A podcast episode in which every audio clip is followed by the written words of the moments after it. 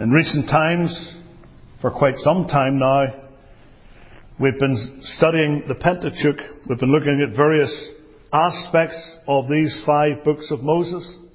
Uh, there are different things that we have noted, character studies, certain features of the books, uh, different things that are highlighted in the books. There are types and ceremonies. There are people uh, who we can study and learn lessons for our own lives from what we read there. Right in the midst of Genesis, we have the story of Hagar and Ishmael. Hagar is introduced to us as Sarai's handmaid. She was not an Israelite. She was an Egyptian. Sarai had an idea that she might be able to circumvent God's promise to give her and Abram a son. Perhaps they were fed up waiting. Perhaps they thought it would never occur. But whatever the situation, Sarai realized that she was barren. She realized she was now an old woman. She was not able to have children, humanly speaking. And she said to Abram, here's what you should do. You should have a child with my handmaid, Hagar. And Abram foolishly took up that suggestion. And we read about it here in Genesis 16 and verse 4. It went in unto Hagar and she conceived. And when she saw that she had conceived, her mistress was despised in her eyes. She began to feel uh, somewhat of a resentment toward Sarah for some reason. This resulted in Sarah understanding that she had made a huge mistake. And she said, the Lord's going to have to deal with that. Verse 5, the Lord judge between me and thee. And Abram said to Sarah, well look, she's in your hand. You can do with her whatever you want to do. And the Bible tells us what Sarah did. Verse 6, she dealt hardly with her and she fled from her face. It's a sad story in many ways. Hagar, in some respects, was a victim. She was not responsible in one sense for all of the fallout here. But nonetheless, when Hagar was sent out from that home into the wilderness, alone, friendless, and having to deal with this young child that was to be born, she was frightened. And she was certain of one thing, that God was probably nowhere to be seen in her life. And yet in this trial, we know that God knew exactly where Hagar was. He knew every move that she made.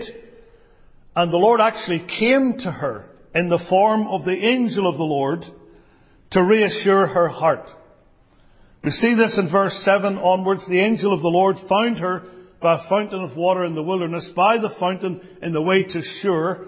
And he said, Hagar, Sarai's maid, whence camest thou and whither wilt thou go? Where did you come from? Where are you going? And she said, basically, I'm running away from my mistress, Sarah.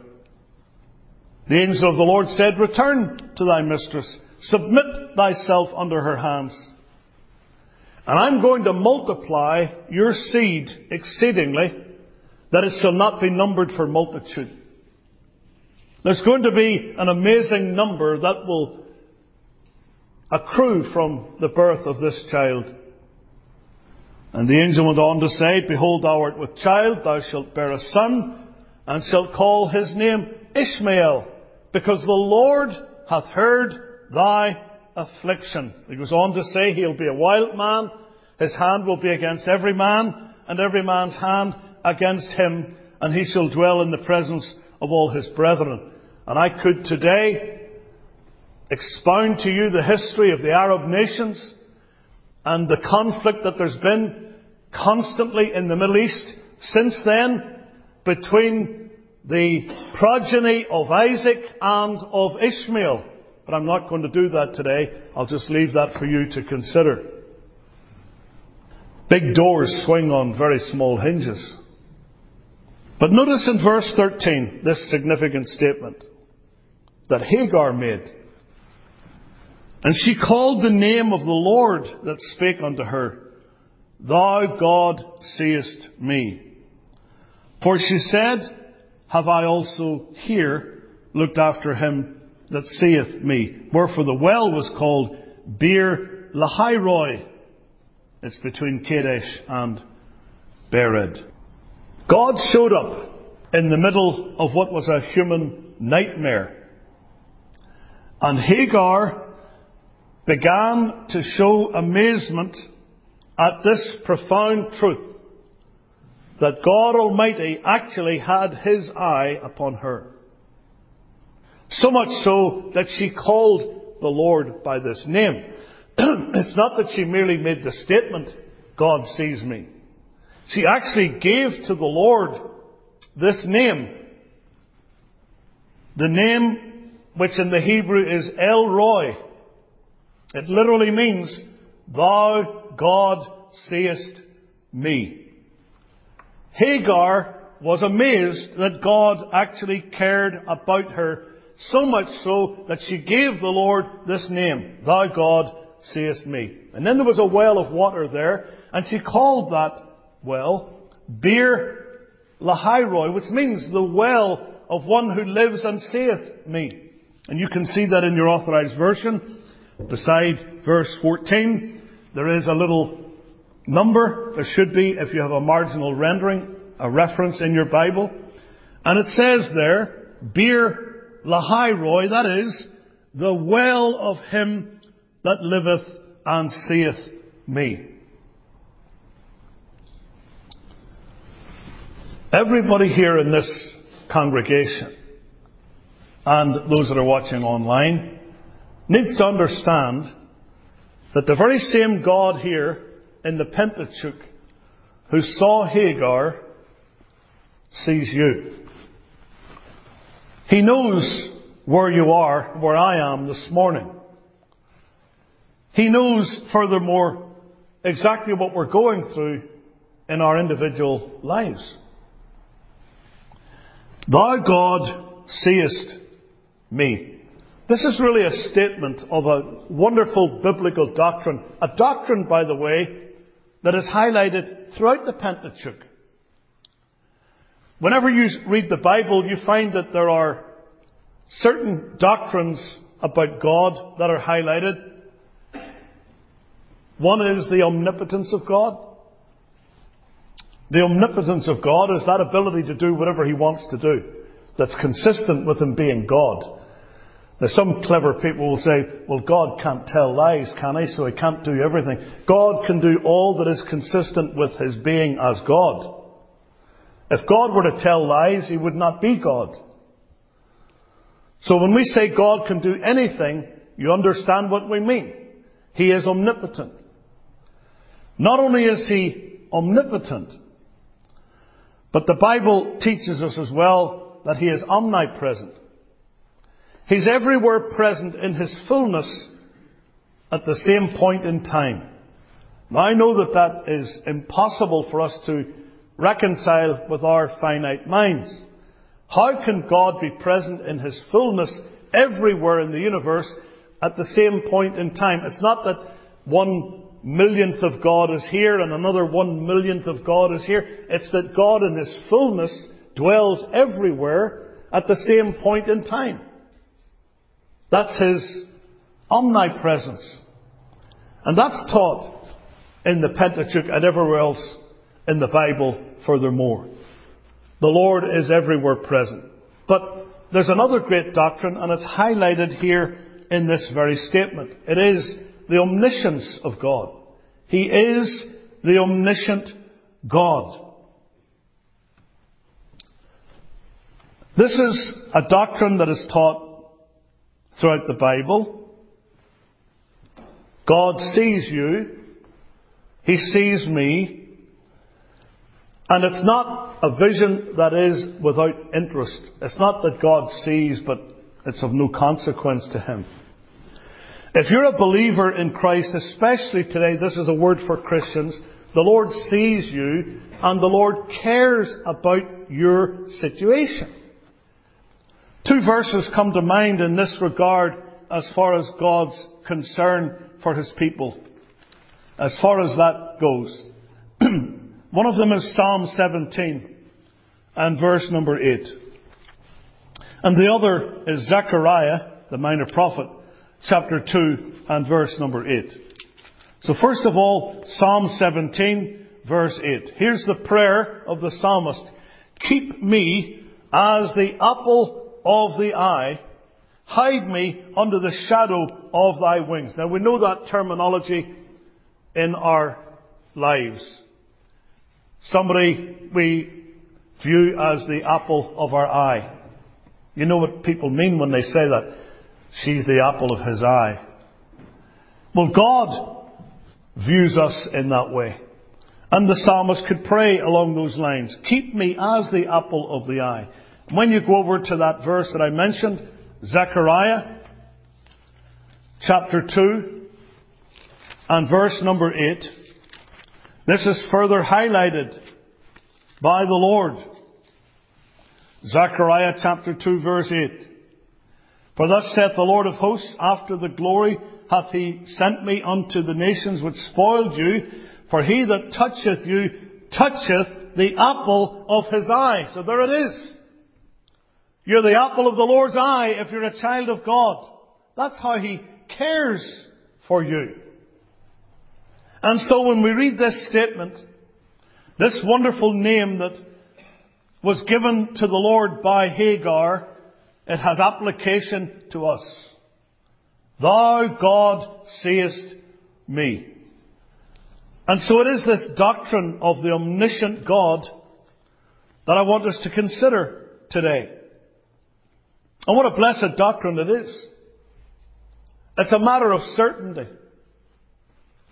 I was just doing a little Bible study of my own in regard to this, just a, a kind of a concordance study, if you like. You know how that goes if you get yourself a good concordance, and you will find that there are a number of those that are available. A friend of mine once told me there's Strong's Concordance for the strong, there's Young's Concordance for the young, and there's Cruden's Concordance for the crude. So I like Young's Analytical Concordance. It's a wonderful uh, tool to have. But I was just doing a little quick study on God's saying. It begins in Genesis chapter 1.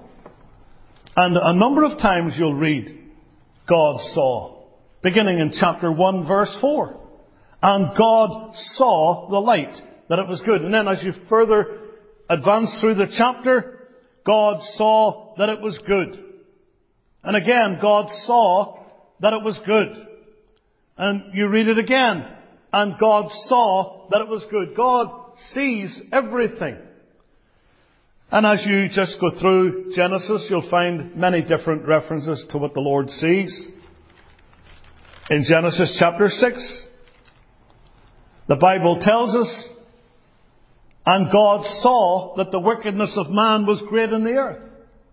So there you have again the omniscient God seeing all that's taking place in the earth. Every single man, what he's doing, what he's thinking, how he's behaving. Again, in Genesis 31 and verse 42, and by the way, I'm not going to give you all the references, I'm just going to pick out a few here. In Genesis 31 and verse 42, the Bible says, except the God of my father, the God of Abram, the fear of Isaac, had been with me. Surely thou had sent me away now empty. God hath seen mine affliction and the labour of my hands. As you go into the book of Exodus, the children of Israel are having a hard time under their taskmasters. They may have thought to themselves, nobody cares, nobody sees, nobody knows. But yet the truth was, Exodus 3 verse 7, the Lord said, I have surely seen the affliction of my people which are in Egypt and have heard their cry and I know their sorrows. I have seen. He knew all about it. He saw every bit of it. Again, Exodus 32 and verse 9. It tells us there, And the Lord said unto Moses, I have seen this people, and behold, it is a stiff-necked people. Now, the saying of the Lord is in a different respect. He sees their waywardness. He sees their wickedness. He sees what's in their hearts. He's the omniscient God. And again, this is repeated in the Pentateuch, in Deuteronomy, in chapter 9, and in verse 13.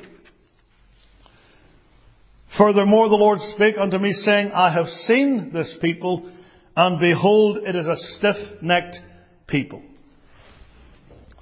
So there's a certainty to this. That God sees all. And Hagar brings it down to the personal. Thou, God, seest me. Now, what does the word omniscience signify? It really means possessing total knowledge or knowing everything. When we say that God is an omniscient God, we're saying that He knows absolutely everything that there is to know. And the proof of His omniscience can be found in Scripture in relation to the character of God. We can say if He was not omniscient, He would not be God. The Greeks used to call God theos. That's where you get the word theology from. It's from a Greek word that has to do with God. It's the study of God. Theology. Theos. God. That Greek word comes from a root word that means the one who sees. The one who sees. And so the very concept of deity, Godhood, revolves around his ability to see everything in his creation. The ancients even saw God as a being who could take in the whole of his creation with a single glance. He sees it all. One who knows every detail in his universe with complete knowledge. Thou God seest me, the one who sees.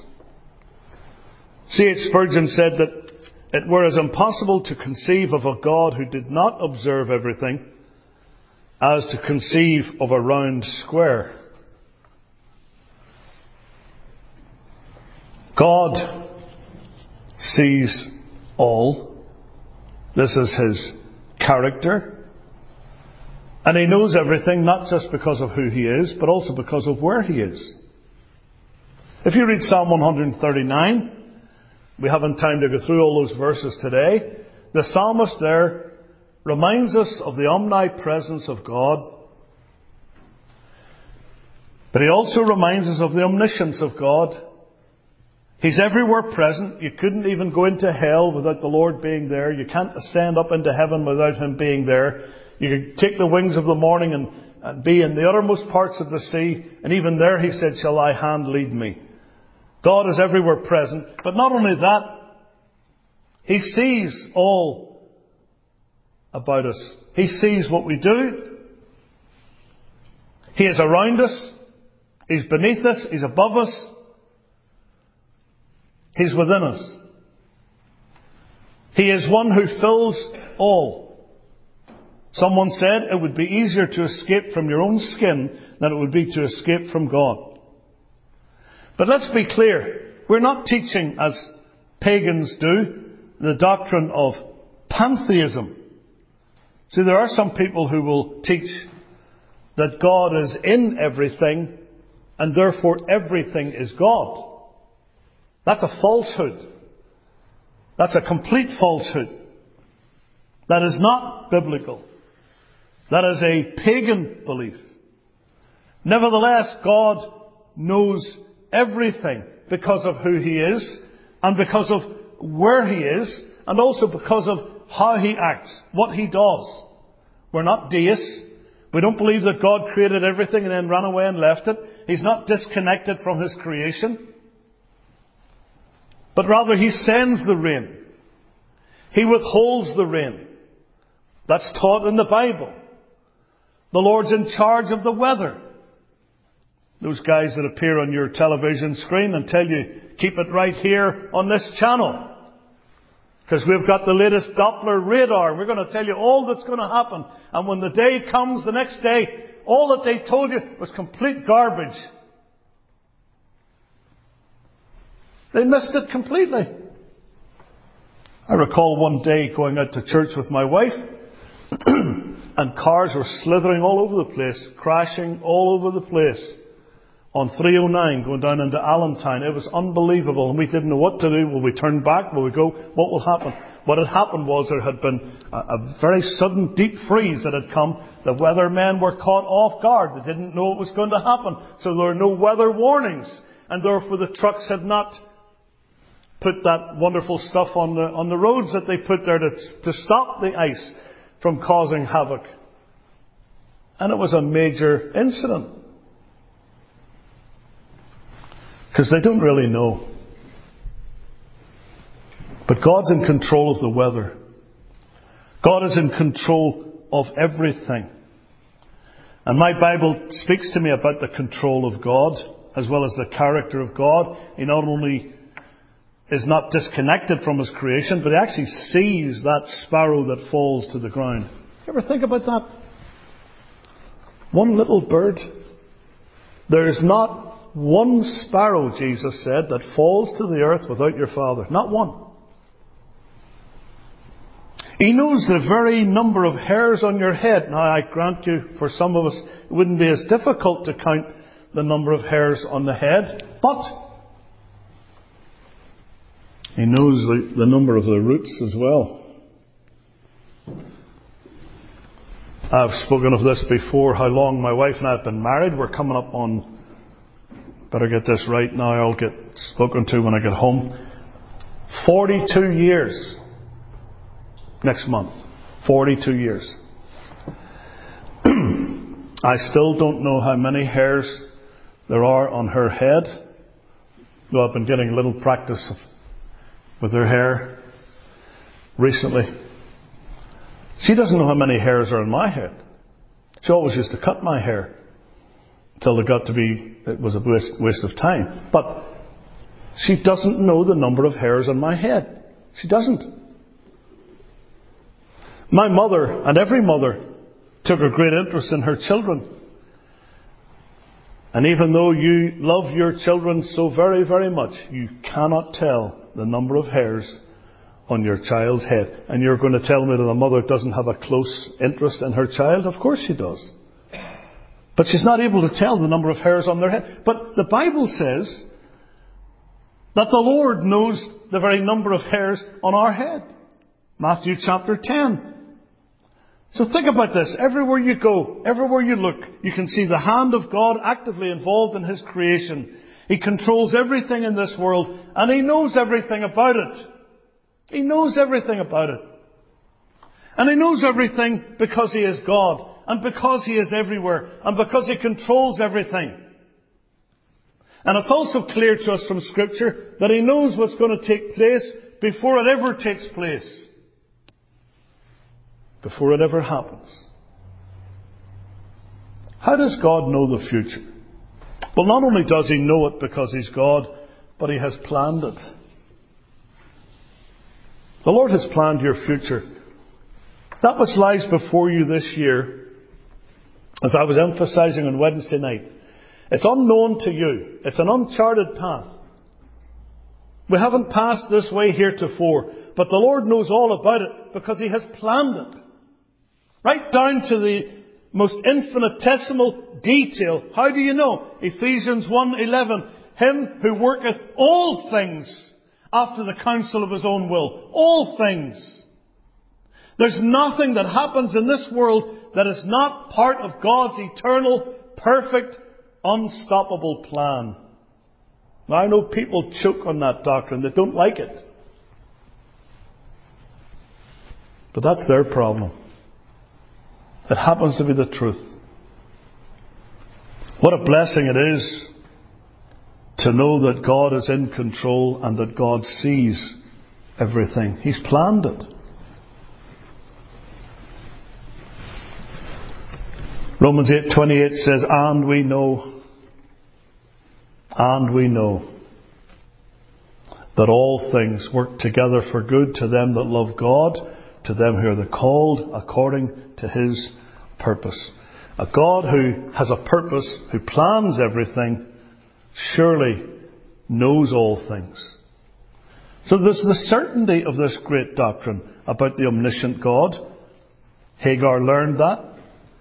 But also we have to think about the consequences of this omniscience. Thou God seest me. That means he sees all things all the time. Now, if that's true, what does that mean for you? And what does it mean for me? If God sees everything, He knows everything, it can't be hidden from Him. Well, we have to stop and say that it's a solemn thought to begin with. It's a very challenging thought. It's a very convicting thought. The Lord sees and He knows everything. I'll guarantee you that you wouldn't want everything that was ever in your mind to be splashed up on a screen on the wall for everyone to see. Everything that you've ever done in your life that was wrong, you wouldn't want that to be public knowledge or even knowledge among God's people. But God sees and knows everything, everything. His knowledge of me is personal.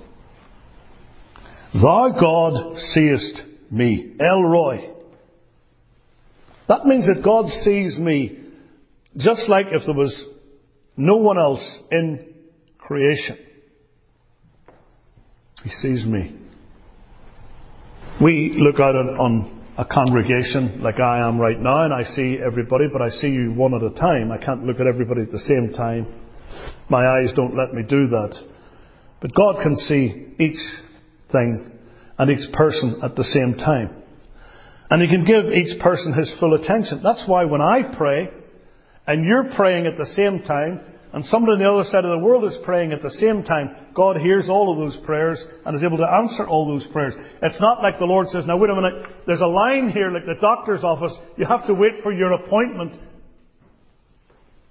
No, He sees everything at the same time. He knows all at the same time. And His eye is upon us. You are the particular object of His care. When Jesus died on the cross, He died for me. That's the thrilling thought that comes to every Christian. When he realizes that if he had been the only sinner on the face of the earth, Jesus would have come into this world and it would have died for him. What a tremendous thought that is. And his knowledge of us, therefore, is personal. And his knowledge of us is perfect. It's perfect. Our vision is not perfect. And when I go to the uh, whatever the name is, back home it's easy to say the optician. Ophthalmologist, is that it? People that look at your eyes, the eye doctor, that's, that's it, the eye doctor. You realize you've got a problem, you've got astigmatism, you've got a little bit of a cataract coming on, and you realize the advancing age is, is upon you whenever you start getting that little bit of cloudiness. It's not ripe yet. It's not ready to be taken off yet, but one of these days you're going to have that cataract removed. Your eyes are not perfect. You don't have 20/20 vision. And that's why you wear these things. But God doesn't need spectacles and He doesn't need a telescope. He doesn't need anybody to improve His eyesight. He sees everything and He knows everything. He knows us entirely. He knows us completely. He knows us outside and in.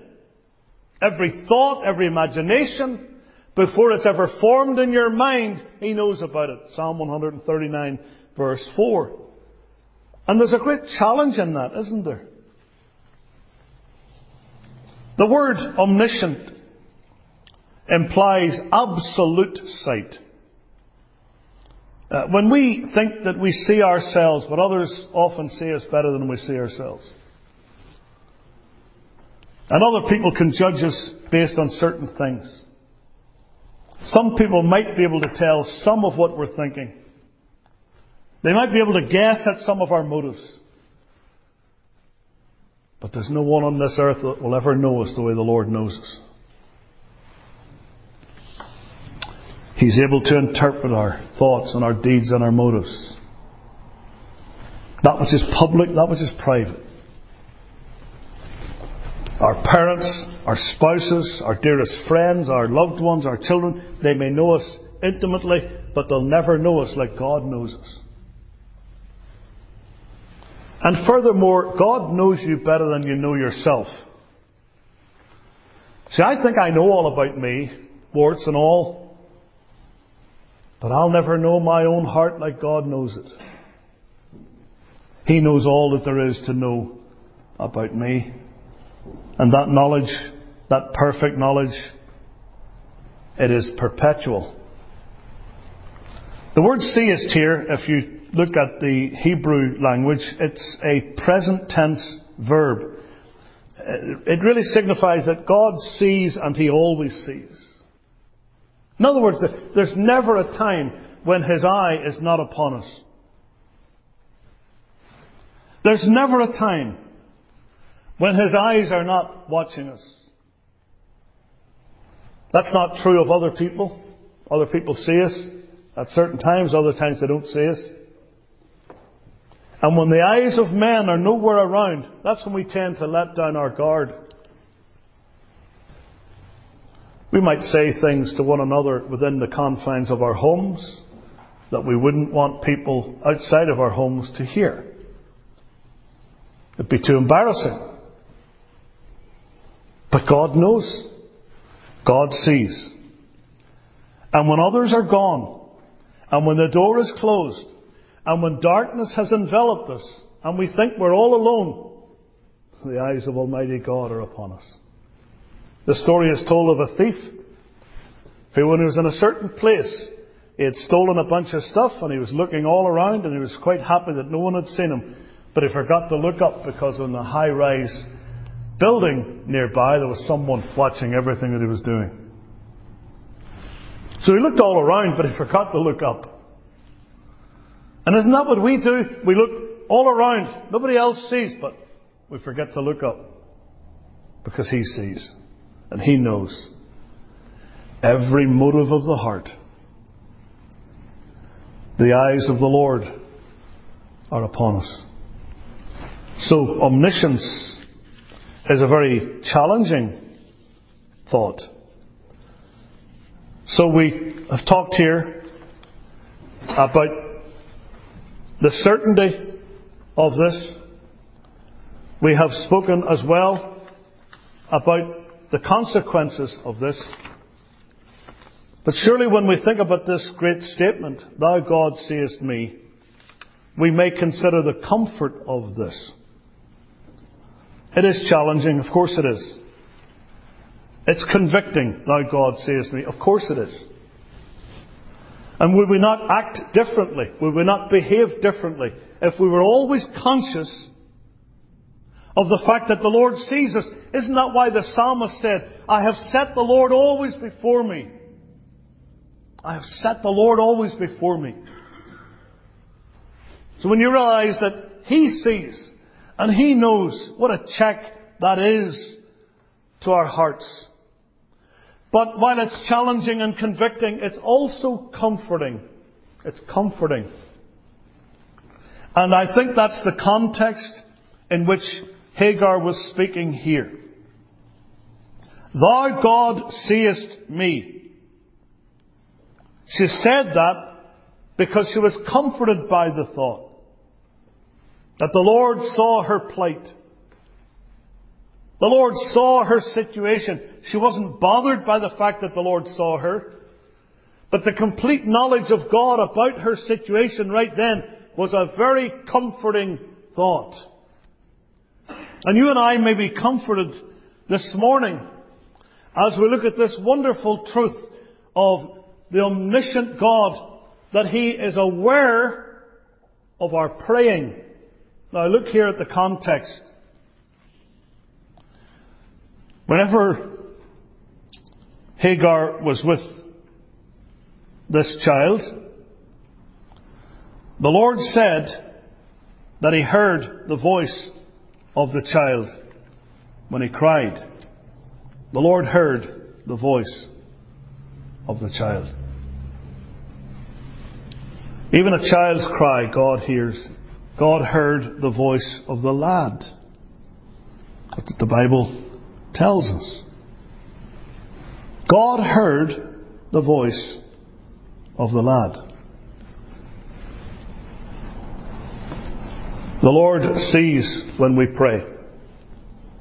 In this passage, you'll discover that Hagar was actually running away. She was in a time of terrible distress. It was a time of trial. But in the midst of that, she had a conversation with the Lord. That's what we refer to as prayer. That's what we're doing when we're talking to the Lord and He's talking to us. That's prayer. It's a two-way street. I talk to Him, I have His Word open before me, and He talks to me. We commune with one another. And this is the promise of God that He will hear us when we pray. There's so many verses that speak to this. Before they call, I will answer. While they're yet speaking, I will hear. You can read Isaiah 65:24. Or God's telephone number, as one preacher called it, Jeremiah 3:33. Jeremiah 33:3. Call unto me, and I will answer thee and show thee great and mighty things which thou knowest not. God hears prayer. But aren't there times when we can't articulate our prayers, we can't get them into words? I think of that in the book of Lamentations when Jeremiah said, Thou drewest near at my breathing, at my cry. At my breathing. He couldn't even articulate a prayer, but the Lord understood the desires of his heart. And as a God who sees all things, who sees even the thoughts of your heart that you can't express, He hears the prayers that are unspoken. He interprets our tears. We don't always need to frame our prayers in words. Sometimes we're choking back the tears. We can hardly speak the words, but the Lord knows the depth of the petition that's behind that because He knows us intimately. God is aware of our praying. Unanswered yet the prayers of many years. The hymn says, You shall have your desire sometime, somewhere. Keep praying. That loved one who looks like he's beyond hope. That situation that seems to be completely re- un- incapable of being recovered. The Lord is able to answer prayer. He's aware of our praying. Thou God seest me. Lord, as I'm knelt here in prayer, as I'm calling upon you uh, for something that nobody else knows anything about, Thou God seest me. He's aware of our praying, and He's also aware of our pain, our suffering. My pastor used to quote this all the time. There's not a pang that rends the heart, but the man of sorrows has a part. He's the sympathizing Jesus. Here's a woman in Genesis 16 who is suffering. Here's one who has been cast out. She's rejected, she's been abused, she's hated. She's on her own with a child. She's on the run. She's got a broken heart. She doesn't know what to do. But in her pain, she encounters a God who sees and knows all about her. And they're suffering people all over the world today. They're suffering Christians. You know, there are people that you know and they've got a smile on their face, but behind that smile, there's some tremendous agony and pain. And they don't feel able to tell you about it. And they have heartaches that they keep hidden from everybody else around them. And therefore, people around, they don't see and they don't understand. But there's a God in heaven who knows about it all. Think of Job. What an example is Job. What terrible things Job had to encounter. Losing all his wealth, losing his health, losing his children, all ten of them in one day His friends turned against him. And his wife, the very one that he should have been able to trust for solace and comfort above everything else, the one that lived with him at the home, who actually, by the way, was suffering with him, she lost the children as well. They were her children. But what did she say? Curse God and die. God doesn't care about you. Curse God and die. And this is what Job has to put up with. And yet, what does he say? Chapter 23, verse 10. When he can't find the Lord going forward or backward or to the side, but he knoweth the way that I take. There it is. There's the omniscience of God. There is, thou God seest me. He knoweth the way that I take. He knows all about me. When he hath tried me, I shall come forth as gold. He performeth the thing that is appointed for me, and many such things are with him. The Lord knows where you are today. We don't know what lies around the next bend in the road. But the Lord knows. He's been there before us. And the Bible says, casting all your care upon him, for he careth for you. That word casting in 1 Peter 5 7 uh, is a word that's an interesting word. It was used of those who threw their garments on the ground in front of the Lord when he went into Jerusalem on that little animal. They threw their coats over the animal, they threw their coats on the ground in front of them. Casting all your care, throwing it all over on the Lord. That's what it means. Just, just throwing it all onto him. Unburden yourself with it and burden Him with it. Because He's able to help you like none other. He cares for you. He knows your pain. Hebrews 4:15. We have not an high priest who cannot be touched with the feeling of our infirmities. You might say, well, nobody knows what I'm going through. Nobody understands me. Nobody cares about me. But Jesus cares if you're His. He cares. And He knows. And He enters right into your grief.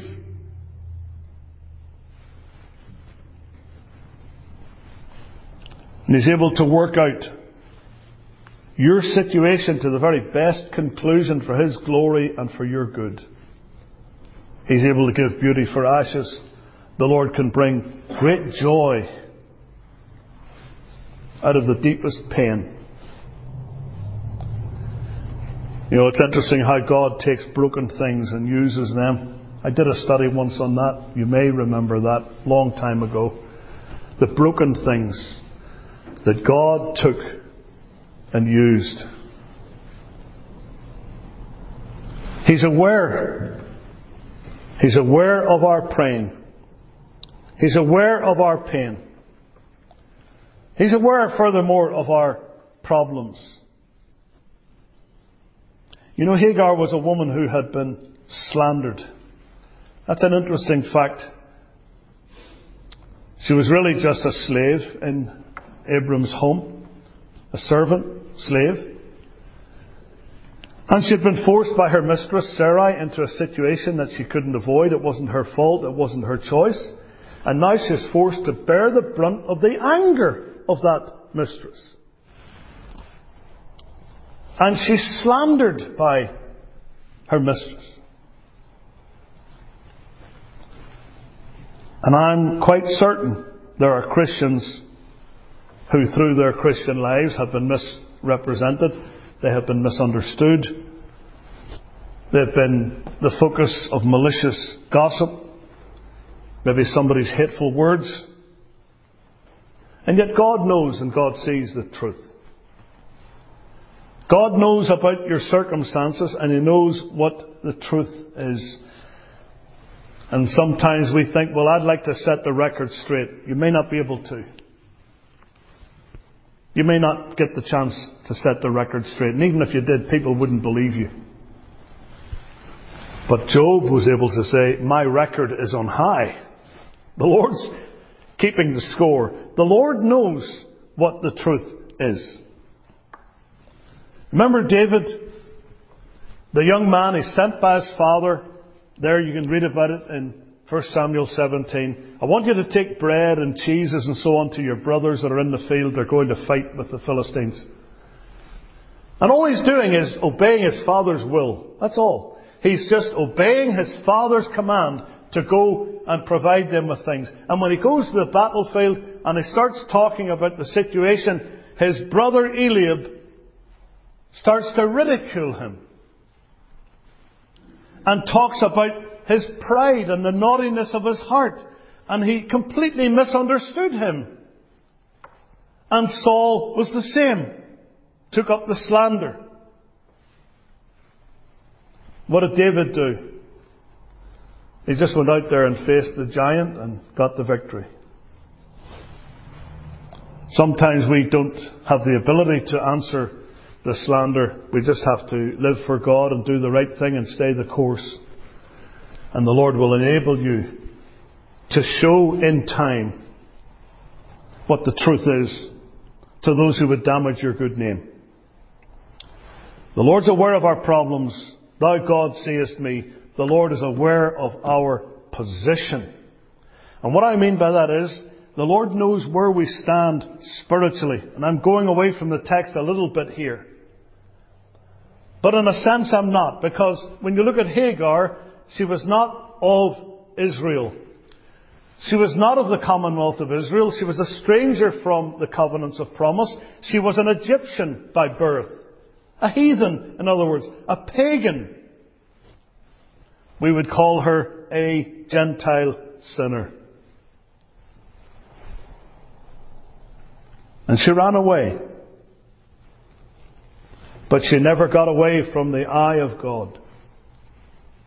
The eye of God was upon her. That heathen woman, out there in the wilderness. The Lord saw her. And maybe there's someone who will hear this message or is hearing it. And you're lost, you're a sinner, you're out of Christ and without a Saviour. You don't know the God of Israel. And you may imagine, therefore, that God has no thought for you. God doesn't care about you. God's eye is not upon you. It doesn't matter even if it is. But the truth is, He sees everything about you. He knows all about you. He knows all about your sinfulness. He knows every motive. And yet at the same time, if you come to Him in repentance and faith, He's willing to forgive you. He's willing to cleanse you. He's willing to make you a child of God and to bring you in and to bless you. Just as He blessed Hagar and Ishmael. Ishmael's name signifies heard of God. God hears. Oh, the God who sees is the God who hears. And today, Today, we need to think about this. As believers, Thou God seest me. You know my fears. You know the anxiety that I have. You know all the trepidation I have about certain situations in my life. You know all about my worries. Thou God seest me. The Lord is able to bless us. The Lord is able to help us. The Lord is able to see us through, just as He did with Hagar. May we prove that this omniscient God sees all because He loves us, He cares for us, He wants to help us. May we trust Him. May we look to Him for all things.